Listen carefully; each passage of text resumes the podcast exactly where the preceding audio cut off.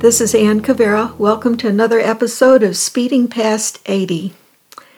I began Speeding Past 80 last February, and I want to thank you for listening. I'm counting today as the start of my second year, even though we're a few minutes short of being a full year. I'm 80 now, and time is going by faster than ever. Thanks for sharing this amazing time of life with me. In fact, this week's episode is about time and the way we use it. Do you think of time as if you're in a hammock or on a high wire? Well, this week's episode is called High Wire or Hammock. Most of us treat the new year like a high wire act. You know, those high wires that are stretched between buildings, and some brave soul gets up there and inches their way along moment by moment.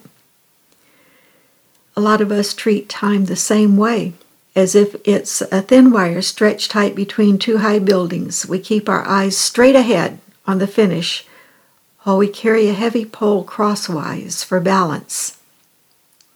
We think we have this one chance to get it right with one slip, we'll fall into the abyss. If that happens, whatever we're trying so desperately to accomplish isn't going to work. Whether our high wire act is weight loss, addiction, or that we'll be a better parent or spouse, or maybe we're going to meditate or pray, or we'll be kind to that annoying person at work. Maybe we'll start going to the gym one study found most people stop going to the gym after about six weeks. Come mid February, people get tired of getting up early, driving there, working out. It all becomes just a little too much. The high wire approach to life, where we have this one chance and if we slip, everything is ruined, is stressful. Most of us just don't have the energy to pull it off. Well, this year I'm taking a different approach to time. For me, I'm going to think of time more like a hammock than a high wire. I'd rather see time as a place to rest. Imagine a soft summer day. I've strung my hammock between two palm trees. A gentle breeze rustles through the palm fronds overhead. I can hear surf breaking just beyond the sand dunes. Okay, so I really live in the upper Midwest. It's cloudy from December to mid April. Sometimes we have days of snow or rain. This is my idea of time, and so I can imagine anything I want. The best thing about a hammock is that it lets us rest in the moment. I think this makes all the difference. When we're in a hammock, the past doesn't exist, neither does the future. Oh, we know the future's out there somewhere beyond the sand dunes and breakers, but we'll just deal with it later. What we have is right now, this beautiful golden moment. If you listened to past episode of Speeding Past 80, maybe you remember my husband Jim and I are walking the journey of Alzheimer's. In 2015, we knew something wasn't right but we could compensate and ignore well enough to get by. In 2018, life fell apart in ways we could no longer ignore. And then came the diagnosis. So, I think we're about eight years into this journey. This may be the best reason for my hammock approach to life. In our world, which is pretty much our house now, we have a gentle routine that gets us through each day. I will spare you most of the details because the small, ordinary things we do aren't really remarkable. For instance, after lunch today, Jim practiced writing his signature. This is nearly impossible for him now, but we're hoping he can hold onto this skill long enough to update some legal papers. He tried to remember where we lived before this house, and so I gave him a mini review of our life together. I brought out an old photo album that has photos of us when we were young. He was amazed. Now, as I record this, he's watching a Hallmark movie.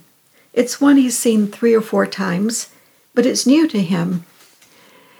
This is one of the few blessings of his illness. He can often enjoy things many times as if they were new. This is a real help in passing the time on gray winter days. This thing about time is that we have exactly the same amount as every other of the 8 billion people on this planet. We have 16 waking hours, more or less. Each of those hours has 60 minutes. That's 960 minutes in 16 hours. Each minute we have opportunities for choices. 960 opportunities to speak kindness or anger. 960 chances to reach for food that energizes and supports the person we want to be. 960 minutes to whisper words of gratitude or remain silent. 960 opportunities to watch mindless shows or choose a show that offers good nature, laughter, joy, or food for thought. For some years now, I've been choosing a single word each year instead of making a resolution. This year, I wanted to choose letting go, but that's two words, so it doesn't count. Instead, I chose the word release, as in release worry about the future, release regret about the past, release any grudges, complaints, sadness about current events or a current state of health Release anything in this house or garage that no longer serves a purpose. Release expectations about what should or should not be happening. A decision to let go and rest in my hammock of time can happen at any moment. If I mess up in the moment, so what? I've still got 959 other minutes to make a better choice or make things right. If I fall out of my hammock, it's just a short drop into soft sand and an easy climb back up. Last night I grew really tired of some mindless show on television. After all, it was the first day of the new year. I wanted something more. Grabbing the remote, I changed the channel and stumbled into the New Year's Day concert by the Vienna Philharmonic Orchestra. Instantly, Jim and I were no longer homebound. Instantly, we were in a magnificent auditorium beneath dazzling chandeliers. The music lifted us from the ordinary into a world of joy, peace, light, musical perfection. I called our daughter Katie, the musician, and told her she had to see this. She knew exactly what I was talking about because she often watches the Vienna Philharmonic's performance from this auditorium on New Year's Day, in the comfort of her living room, too. I learned that when she was in Austria, she had attended performances in this same auditorium.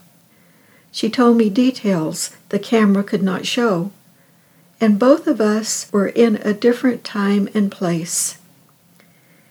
Thinking of time like a hammock instead of a high wire reduces expectations. It's no big deal to flip channels. If we find something beautiful and joyful, there's always an opportunity to share that joy with a friend. Hammock time can transport us from gray winter days in northern Ohio to a magnificent performance in an auditorium in Vienna. Thanks for listening. Please join me again next week for another episode of Speeding Past 80.